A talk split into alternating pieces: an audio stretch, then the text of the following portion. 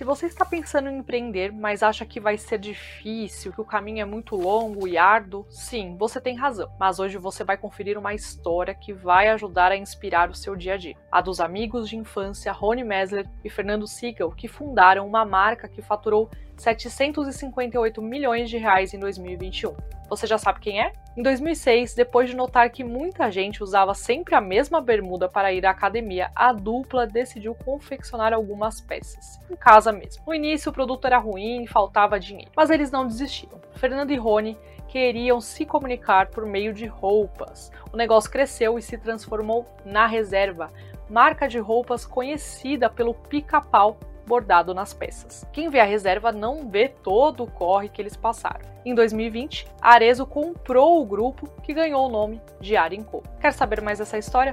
Confira a entrevista que o Invest News fez com Rony Mesler.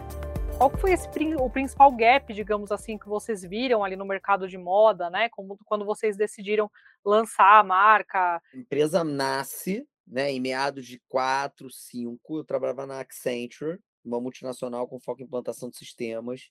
O Fernando tocava diversos negócios de família, é, de varejo, de calçados. É, tem uma, uma, uma rede calçadista que se chama Pé de Anjo, que só, só, só vende sapatos em numeração grande para mulheres. É, então ele tocava esse negócio com a família. Nós éramos amigos de infância, desde que a gente tem dois anos de idade. E um dia, na academia, a gente observou que é, tinham cinco homens usando a mesma bermuda de praia para treinar. E, enfim, a gente começou uma brincadeira ali, que aquilo era um problema de demanda reprimida ou de demência coletiva, né? E, e por isso resolvemos fazer uma primeira bermuda. É, essa bermuda a gente começou vendendo ela de porta em porta, na mala do carro, é, para amigos e amigas, e é, veio Natal, Réveillon, é, Carnaval, e a gente chegou na praia, a gente ia no posto 10 na época aqui no Rio, e tava todo mundo usando a mesma bermuda, só que a nossa, né? Ou seja, o feitiço virou contra o feiticeiro. E, e ali eu acho que a gente, o bichinho do empreendedorismo morde a nossa barriga e a gente fica completamente aficionado por esse processo de se comunicar através daquela, daquele negócio, né? Daquela marca. Acho que a moda tem essa tem esse poder de você comunicar um estilo de vida, de você comunicar um jeito de pensar, um jeito de agir, porque eu acho que moda é muito mais jeito de agir é, do que jeito de vestir, né? E hoje eu consigo falar sobre isso. Na época era só hormonal, né? Era só é, comichão na barriga que fazia a gente virar a noite adentro, porque como eu falei, a gente tinha outro trabalho, né? É, eh, para fazer produto. Produto a princípio muito ruim, depois ele foi melhorando e vender é, como sacoleiros, mas era super simples. Produto ainda, como eu falei, muito ruim, mas a gente vendia com o mesmo amor e com o mesmo tesão que a gente vende hoje, né? Que é, é a sensação que dava e que continua dando, e o dia que não der é porque o negócio morreu, então, se Deus quiser, não vai dar nunca é de que a gente estava vendendo um negócio muito maior do que ele era de fato, né? Por causa desse amor e tal. E, e aí a gente resolve é, abandonar os nossos empregos para viver disso. E morávamos na casa dos nossos pais na época, e consultor, né? Consultor sabe fazer bem é, PowerPoint e Excel, né? E, e aí eu fiquei lá na, na, na, casa do meu pai, era o nosso escritório, a casa dos meus pais, e o Fernando ia todo dia de manhã para lá, e a gente fez um, o nosso business plan, né? um plano de viabilidade financeira e papel e ouvido aceitam tudo, né? O, o business plan, ele, a gente ia faturar milhões de reais em três meses ia ser uma coisa maravilhosa. E, e, um dia meu pai chega do trabalho, a gente estava fazendo aquele, aquelas macro, né, no Excel e, e não vou não vou te falar o que o meu pai é, falou para eu fazer com aquela planilha, mas vou te falar o que ele falou depois, né? Ele falou, olha, vocês têm que ir para a rua fazer produto bacana, comunicar essa marca, vender. E quando você não estiver mais sabendo de onde está vindo o pedido, vocês contratam alguém para fazer essas planilhas aí. Mas agora o mantra tem que ser, né? Vai lá e faz. Levanta o bumbum da cadeira e vai, né? E assim fizemos. E aquele período de entendimento, né, na montagem do, da planilha, nos fez entender que se a gente começasse pelas por uma loja própria, talvez a gente quebraria por causa do mínimo das indústrias e, e porque não tinha capital. Então, a gente falou, cara, temos que começar alguma coisa que dê volume. E aí, na ponta desse volume, a gente abre uma loja, né? E aí sim com estoque saudável para essa loja, com a ponta do volume em termos de grade, numeração, etc. E assim decidimos começar vendendo os nossos produtos, ainda muito aquém do que as pessoas conhecem hoje como sendo a reserva, né? É, numa mala de carro rodando no interior dos estados e oferecendo o nosso produto para lojas multimarcas. E a multimarca ela tem, a gente está falando aí de 2006, 2006 o Cristo Redentor ele voava, né, na capa da The Economist. É, o crédito era farto, a gente qualquer coincidência é mera, é, qualquer similaridade é mera coincidência. O crédito era farto, a taxa de juros era baixa e, e o mercado ele foi, ele se alav... o varejo se alavancou muito naquele momento para expandir, né? É, enfim, a gente decidiu é, fazer caixa com o próprio negócio, ser bootstrapping, né? Então a gente decidiu começar por lojas multimarcas, porque apesar da margem ser menor, é, quando você faz um pedido em Selim, business to business, você é um pedido financiado, né? Porque você recebe o dinheiro antes de você pagar. Então, isso foi o nosso cash cow. E a gente começou a fazer caixa e ter um estoque saudável para que a gente pudesse abrir aquela lojinha. E aí, assim, a gente abre a primeira loja de 33 metros quadrados, aqui em Ipanema, é onde fica a loja até hoje. A gente expandiu ela, pegamos um café do lado e aumentamos ela, é, com o objetivo de entregar uma experiência é, de varejo muito diferente, varejo de moda muito diferente do que o mercado estava acostumado, né? Que era uma coisa meio, naquela época, era uma coisa meio autosserviço, meio é, não toque no cliente, não fale no cliente. A gente construiu um ambiente, a gente fala o nosso nosso o set the stage, né, o nosso palco. Botamos um monte de pessoas incríveis ali para trabalhar, que trocavam e se relacionavam com os consumidores e tomavam risco nessa relação, com discernimento sempre, respeito sempre, e não à toa começaram a participar na vida dos consumidores num nível muito mais profundo do que a média de mercado, e aí a recorrência passou a ser maior do que a média, e aí a gente começou a criou-se um ciclo é, virtuoso, soubemos usar muito bem a digitalidade para dar escala para esse, esse, pessoal, né? Então, gente muito boa é, com digitalidade para conseguir acessar o cliente é, numa escala maior e com uma facilidade maior. Então, desde muito cedo, a gente começou a desenvolver tecnologia é, para que a loja fosse muito maior do que o que ela era, né? Então, isso que se fala, inventaram esses termos bonitos, né? O last mile, o omnicanal, o clienteling, o, né? Na verdade, o que a gente começou fazendo foi planilha com dado de cliente e ligava para o cliente e falou assim: Ó, oh, você gosta de camisa xadrez, há três meses você não volta na loja. Chegou camisa xadrez no seu tamanho. Aí o cliente falava: Poxa, mas eu não, não consigo ir na loja por qualquer motivo. Aí a gente mandava uma mala para casa do cliente, que a gente chamou que a gente deu o nome de reservado. Bom, a planilha de Excel virou uma plataforma de clienteling se chama Now. Hoje tem um algoritmo que cria a lista de tarefas para os times de vendas é, com base em machine learning. Eles, o processo está 100% automatizado, ele liga no próprio aplicativo, ele manda mensagem no próprio aplicativo, ele cria um carrinho de compras no próprio aplicativo. No próprio aplicativo, num botão, é, esse carrinho é algoritmicamente montado com base no que o cliente gosta e, e isso gera uma ordem de separação para o estoque da loja, que monta a mala e leva para casa do cliente, a log pega, a log paga, a log recolhe. Então, a gente, tudo que foi feito manualmente, na raça, no amor, depois a gente foi pouco a pouco usando a tecnologia para automatizar, porque com a escala começou a ser mais difícil de operar, né? É, então, se puder assim narrar o nosso começo de história, né? Eh, Acho que é por aí, é uma paixão enorme pela possibilidade, por duas coisas, eu acho, assim. É, a primeira coisa que eu já falei, né, se comunicar através das roupas, das vitrines, dos desfiles, das campanhas, do whatever. E a segunda coisa, uma percepção muito cedo de que é, uma vez que você estabelecer essa conexão verdadeira e emocional com o consumidor, já haveria uma recorrência maior. É, mas que havia muito mais valor em fazer um cliente voltar, geração de valor para o negócio, em fazer o cliente voltar do que em trazer novos clientes. Não que trazer novos clientes não seja importante, mas normalmente essa relação de valor é trocada nas companhias. Uhum. Né? Se dá mais valor em, faz... em ganhar novos clientes do que em fazer aqueles que já são voltarem, uhum. né? E a gente muito cedo percebeu o valor da fidelidade, né? E, e, investiu muito mais nisso do que naquilo.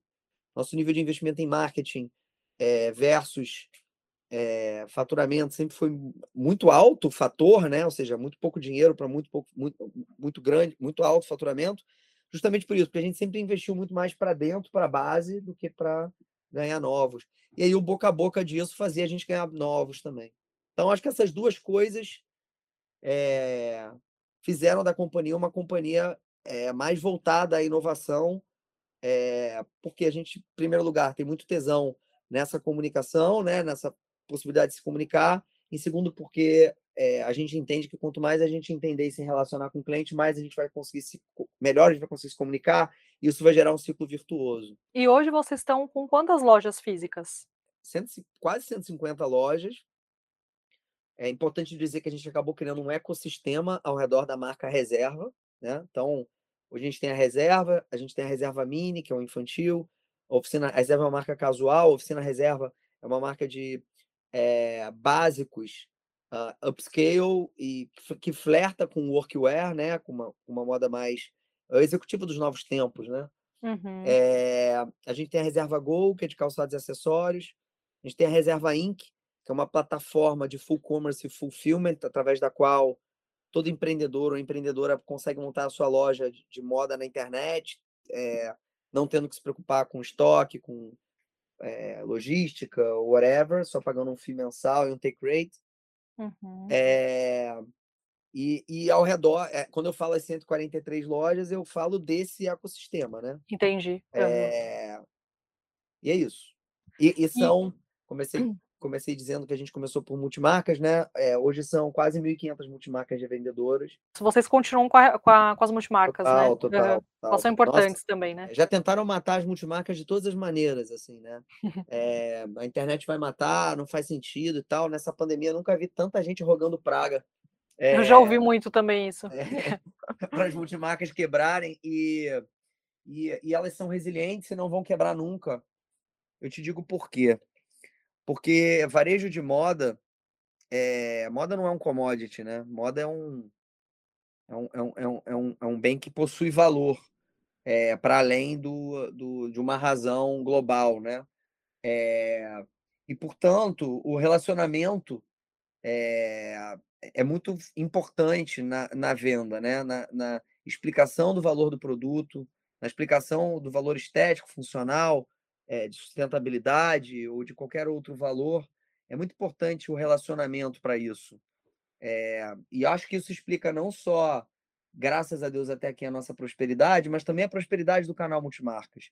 Porque, é, sei lá, em, em Piracicaba ou em Varginha, é, a marca nunca vai conseguir ter um relacionamento é, tão próximo, humanizado e, e, de credibilidade alta como um lojista local que faz aquilo há anos, que possivelmente tem aquele negócio é, herdado da família, e enfim, é um, é um relacionamento que não se compra com dinheiro, né? E eu vejo muito mais essas a multimarca, coisa que já fazemos hoje, sendo integrada os seus estoques no marketplace das marcas do que eles terminando ou deixando de existir ou perdendo força, né?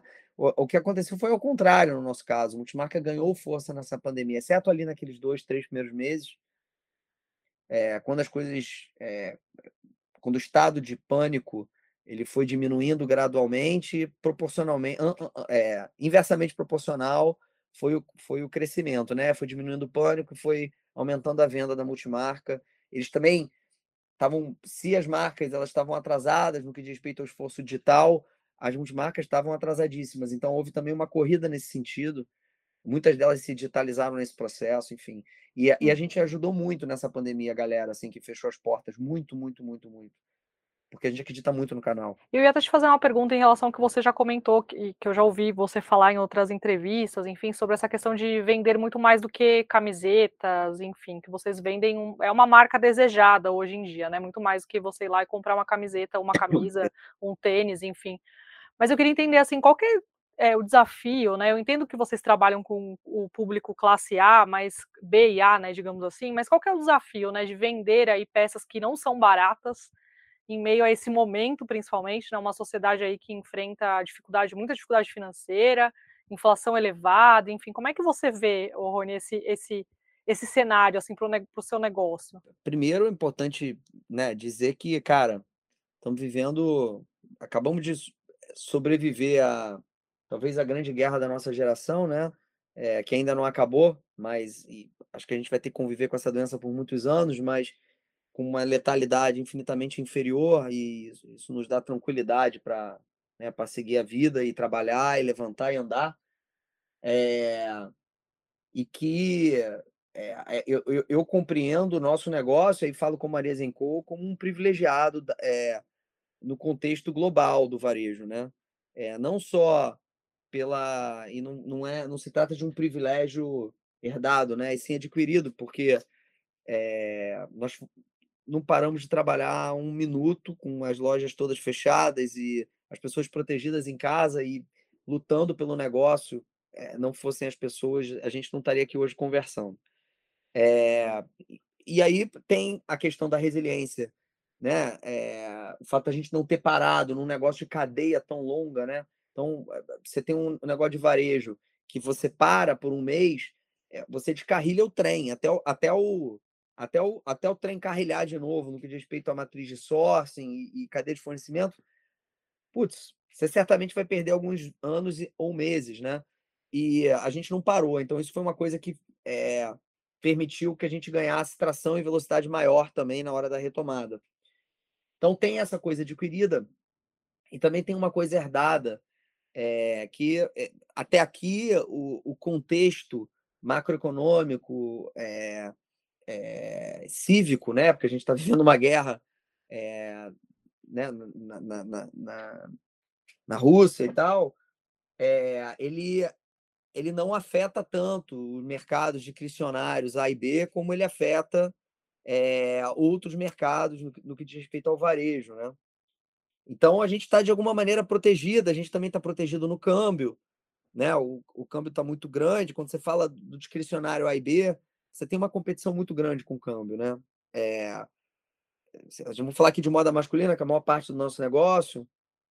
Meu consumidor, ele viajava duas, três, quatro vezes por ano e é, o, a, gente, a gente atende A e B, né? O A é, viajava e comprava fora, o B viajava e comprava fora. É, se não comprasse direto das marcas, comprava nos outlets.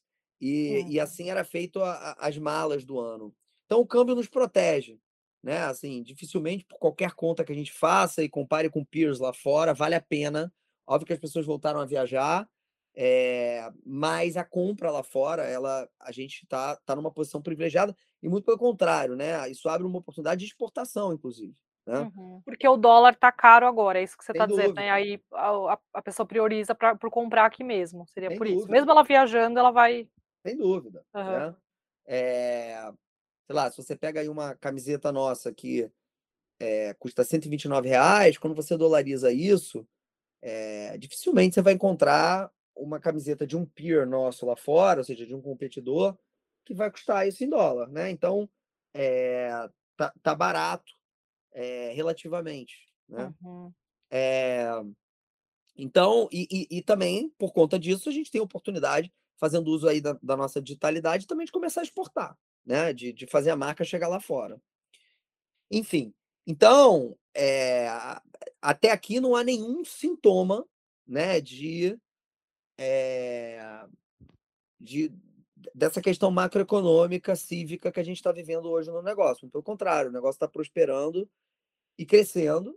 A gente, a gente vê isso, obviamente, com, com felicidade, mas também com atenção, né? Porque a gente já viveu situações semelhantes né, ao longo dos 50 anos de história de Arezenco e, e, e, isso nos faz ficar de guarda alta é, e preparados para qualquer coisa que possa acontecer e acabar afetando o nosso, nosso mercado endereçável, né? Você fala da exportação mais pelo e-commerce ou tem alguma, algum outro jeito que vocês pretendem exportar ou é pelo e-commerce mesmo? Bom, a Arezzo Co tem um negócio de é, internacional é, muito grande já, que cresce Sim. muito, e, uh, e por conta disso nós temos ali todas as fundações né, operacionais é, que facilitam o processo de expansão né, internacional. Se a gente fosse começar do zero hoje é, esse processo, eu te diria que iam levar alguns anos para a gente chegar no nível de eficiência que hoje a gente já teria na largada. Né? É, não há ainda um, um planejamento formal para isso, mas há uma vontade. É, quando a gente for, a gente vai é, direito. Esse ano a gente vai começar a fazer algumas experiências através de marketplaces, né? De, de criar, criar as, as lojas de marca em um ou dois marketplaces para entender muito mais força de marca e awareness. É, e para quem que a gente é, targeteia esse, esse produto, né? Se a gente vai targetear para o brasileiro que mora fora, se a gente vai targetear para o americano, é, são muito Entendi. mais testes uhum. do que necessariamente um planejamento, mas eu acho que a partir de 23, é, certamente a gente já, já vai ter um planejamento. A, a gente é muito focado aqui em frentes prioritárias que a gente estabelece, dado o planejamento estratégico de full potential para a companhia, a gente estabelece cinco a seis frentes prioritárias por ano, e daí saem os OKRs, enfim, as metodologias que você é, deve conhecer. É, não é uma frente prioritária por ano, para o ano, para 2022, mas é, possivelmente será para 23. E, Rony, você pode contar um pouquinho como é que foi, digamos assim, esse namoro, né, com Arezo, como é que começou? Eu conheço a família desde 2015. É, fui apresentado ao Anderson e ao Alexandre é, por um sócio nosso é, da Dínamo, que é um fundo aqui carioca, que era nosso sócio na época, Pedro Damasceno, que era, enfim, já veio a falecer, infelizmente, mas é, era um dos, um dos, meus grandes mentores na vida. E, e eu fui a Campo Bom é, conhecer a operação da Arezo, né? E eu voltei muito impressionado, assim, com essa. Arezo, é, muita gente sabe, mas pouca gente fala, eu acho. Assim, a Arezo é a Zara do calçado, global, e não é nacional, né? As, as, essas mitologias sobre a Zara, os, os, os túneis subterrâneos, né, que falam que tem lá Corunha e tal. É, Arezo é, é, mais ou menos assim, né? Obviamente não tem túnel subterrâneo, mas é um cluster calçadista é, em Campo Bom, né, o Vale dos Sinos, e se estabeleceu lá porque ali o Anderson e o Alexandre montaram um centro de prototipação de 20 mil metros quadrados, a gente prototipa todos os nossos calçados dentro de casa, no chamado software do calçado. Depois do protótipo, sai uma ficha técnica detalhada e, e automática, é, com todo o custeio do produto, já direcionando para quais fornecedores a gente vai precisar comprar. O fornecedor que fica mais longe desse centro de prototipação fica a 10 quilômetros de distância, por isso que é um cluster. Isso dá uma velocidade, um time to marketing fantástico. A gente tem até 30 dias um protótipo pronto é, para produção é, o que no mercado você tem duas, três vezes esse prazo, isso dá uma, para quem vende moda, isso é uma, dá uma velocidade absurda. É exatamente o valor da Zara. É igualzinho, é a mesma coisa. Ou seja, a produção é terceirizada, mas a prototipação é interna, a ponto de trabalhar a, a produção quase que por encomenda, né? Porque você conhece o custo no nível de detalhe alto. Legal. É, e aí eu voltei muito maravilhado com aquilo em 2015. A gente começou um processo meio que de verticalização por encomenda. É, começando a comprar matéria-prima no fio, é, no que diz respeito à roupa, e, e trabalhar por encomenda com as fábricas, com, quase que como um arrendamento. Né? Então, assim, olha, você trabalha só para mim, é, a gente paga um custo fixo mensal, e é isso, quando você dilui na peça, você tem um melhor custo, né? Muito, muito inspirado no modelo da Arezo. E, e, e desde então a gente vem operando dessa maneira e, e com contato, é, desde 2015, bem rotineiro, assim, com, com, tanto com o Anderson como com o Alexandre. E veio a pandemia, é, a Arezo, né, o Dia das Mães é um evento de sazonalidade importante para Arezo. O Alexandre me procurou em abril perguntando se a gente não, não queria fazer uma parceria. Tipo, cara, usa a tua base, que é de homem, para divulgar o meu Dia das Mães, que eu uso a minha base, que é de mulher, para divulgar. Tão simples quanto isso. Para divulgar a reserva no Dia dos Pais, no Dia dos Namorados. Fizemos, foi um sucesso, os times estabeleceram uma conexão incrível. E aí, um dia, eu recebi um telefonema de um amigo em comum, meu e do Alexandre, um, um banqueiro, o Cristiano Guimarães, do, do, do Itaú BBA, me provocando. Né? Falou assim: olha, a gente, a gente naquele momento já ensaiava, né? já estava formando um sindicato para um IPO, e, uh, e o, o Cris me ligou e falou: olha, eu acho que é uma alternativa ao IPO aqui que talvez possa interessar, o que você acha da Arezo e tal. Falei, olha, nunca sou bem próximo dos Birman e nunca pensei em fazer nada com a Arezo, porque a Arezo é muito focada em calçado, né, então, acho que pode haver uma complementariedade justamente aí. Falei, Porra, óbvio, como é que ninguém pensou nisso antes? Né? E aí conversamos e acho que teve uma, uma, uma parte, eu falo isso assim, porque certamente tem muita gente que vai escutar essa entrevista que né, ou está entrando, ou está passando, ou passará para um processo de M&A. E ouvi vários conselhos é, de muitos amigos e amigas naquela ocasião, assim, sobre como a gente deveria tocar o processo e tal. E eu acho que o melhor deles foi o que eu e o Xande a gente decidiu tocar, que é, que foi o conselho de combinar a governança antes de qualquer coisa, né? Porque normalmente a governança ela é combinada depois que está tudo pronto, fechou o valor, botou advogado, desenvolveu o contrato, assinou, aí, aí uhum. vai combinar a governança e é aí que dá o problema, aí que dá a briga e aí que não que não negócios não prosperam. Então a gente combinou essa governança tão simples quanto óbvia, né, de que a gente teria duas plataformas independentes, uma de é, moda e lifestyle, outra de calçados e acessórios, Arezenco calçados e acessórios, Arenco moda e lifestyle, com a holding é, gerindo a governança orçamentária, estratégica, em conjunto com essas duas plataformas. Eu teria uma cadeira em conselho, faria parte do conselho e faria parte dos comitês estratégicos é, de transformação digital, sustentabilidade, gente gestão. Então, é tão simples quanto isso. É, a gente definiu a estratégia e uma conversa que começou talvez em maio, junho de, de 2020.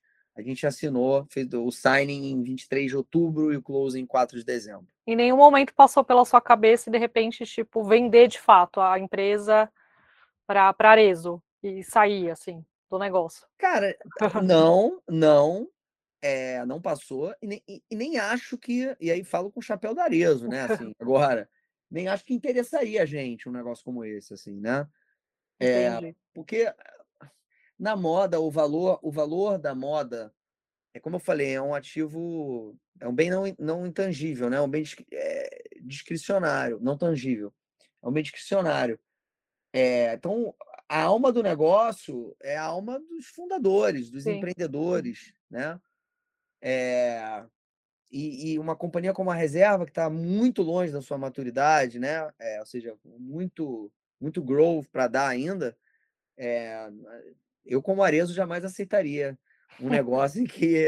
Eles queriam é, você também, né? Vocês, né? Como... Nós, eram, é. ó, no momento da, da sociedade, e até hoje todos estão no negócio, que é um outro sintoma de que a coisa dá certo, éramos 29 sócios na operação, né? Porque a gente tinha um, um programa é, de partnership. funcionários, né? É, também, bem, né? bem, chama Programa de Notáveis.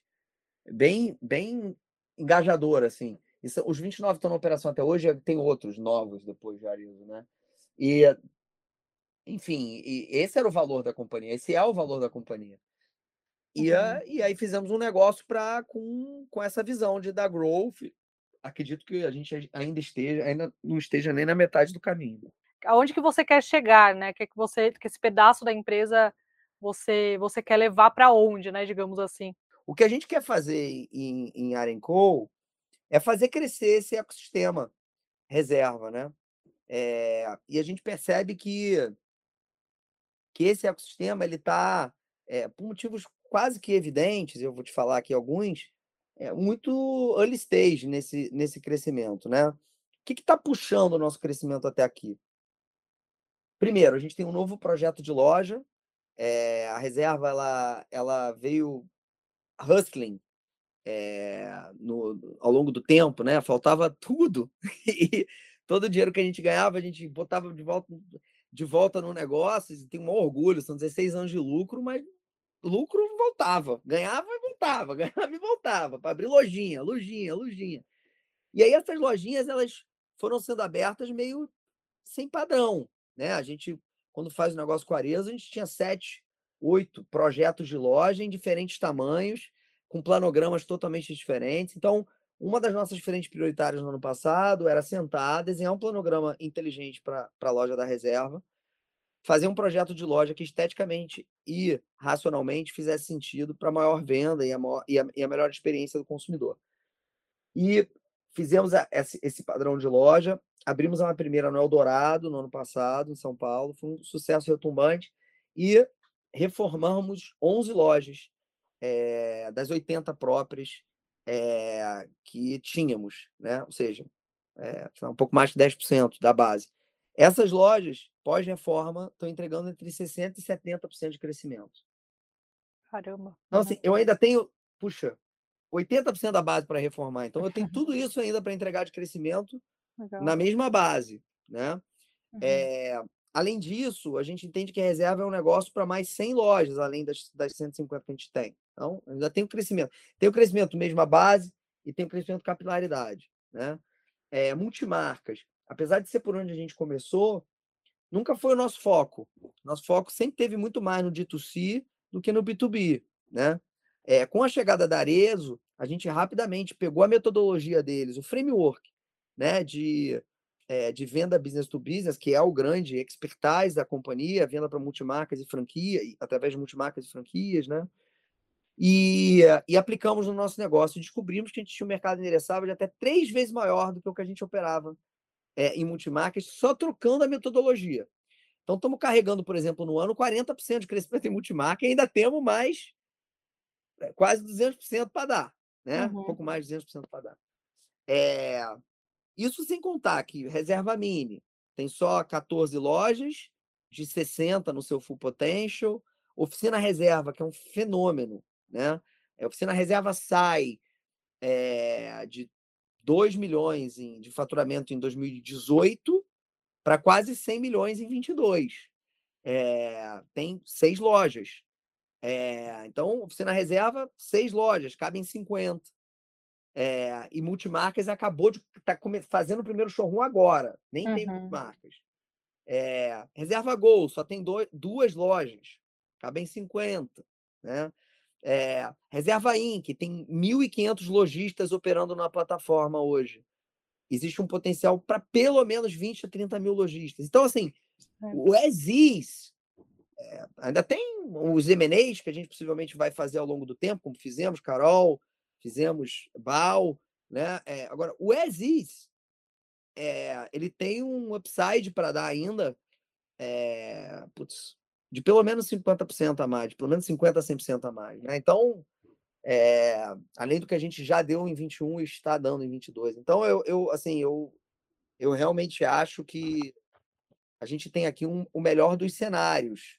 A gente consegue crescer é, com nível de upside em custo muito, muito baixo, porque é com o que a gente tem, né? Ainda. Então, uhum. um, é, além dos M&As que também têm sido muito bem sucedidos, e, mas a gente aqui não faz maluquice. Né? Aqui a gente segue é, muito diligente na análise dos melhores negócios e principalmente das melhores pessoas que vão é, conseguir dentro do nosso foco, né? De pegar marcas de até 50, 100 milhões com full potential de 300 a 400, né? Então, esse é o foco. E aí, gostou da entrevista? Deixe seu like e compartilhe essa história com outras pessoas. É isso aí. Tchau e até um próximo programa.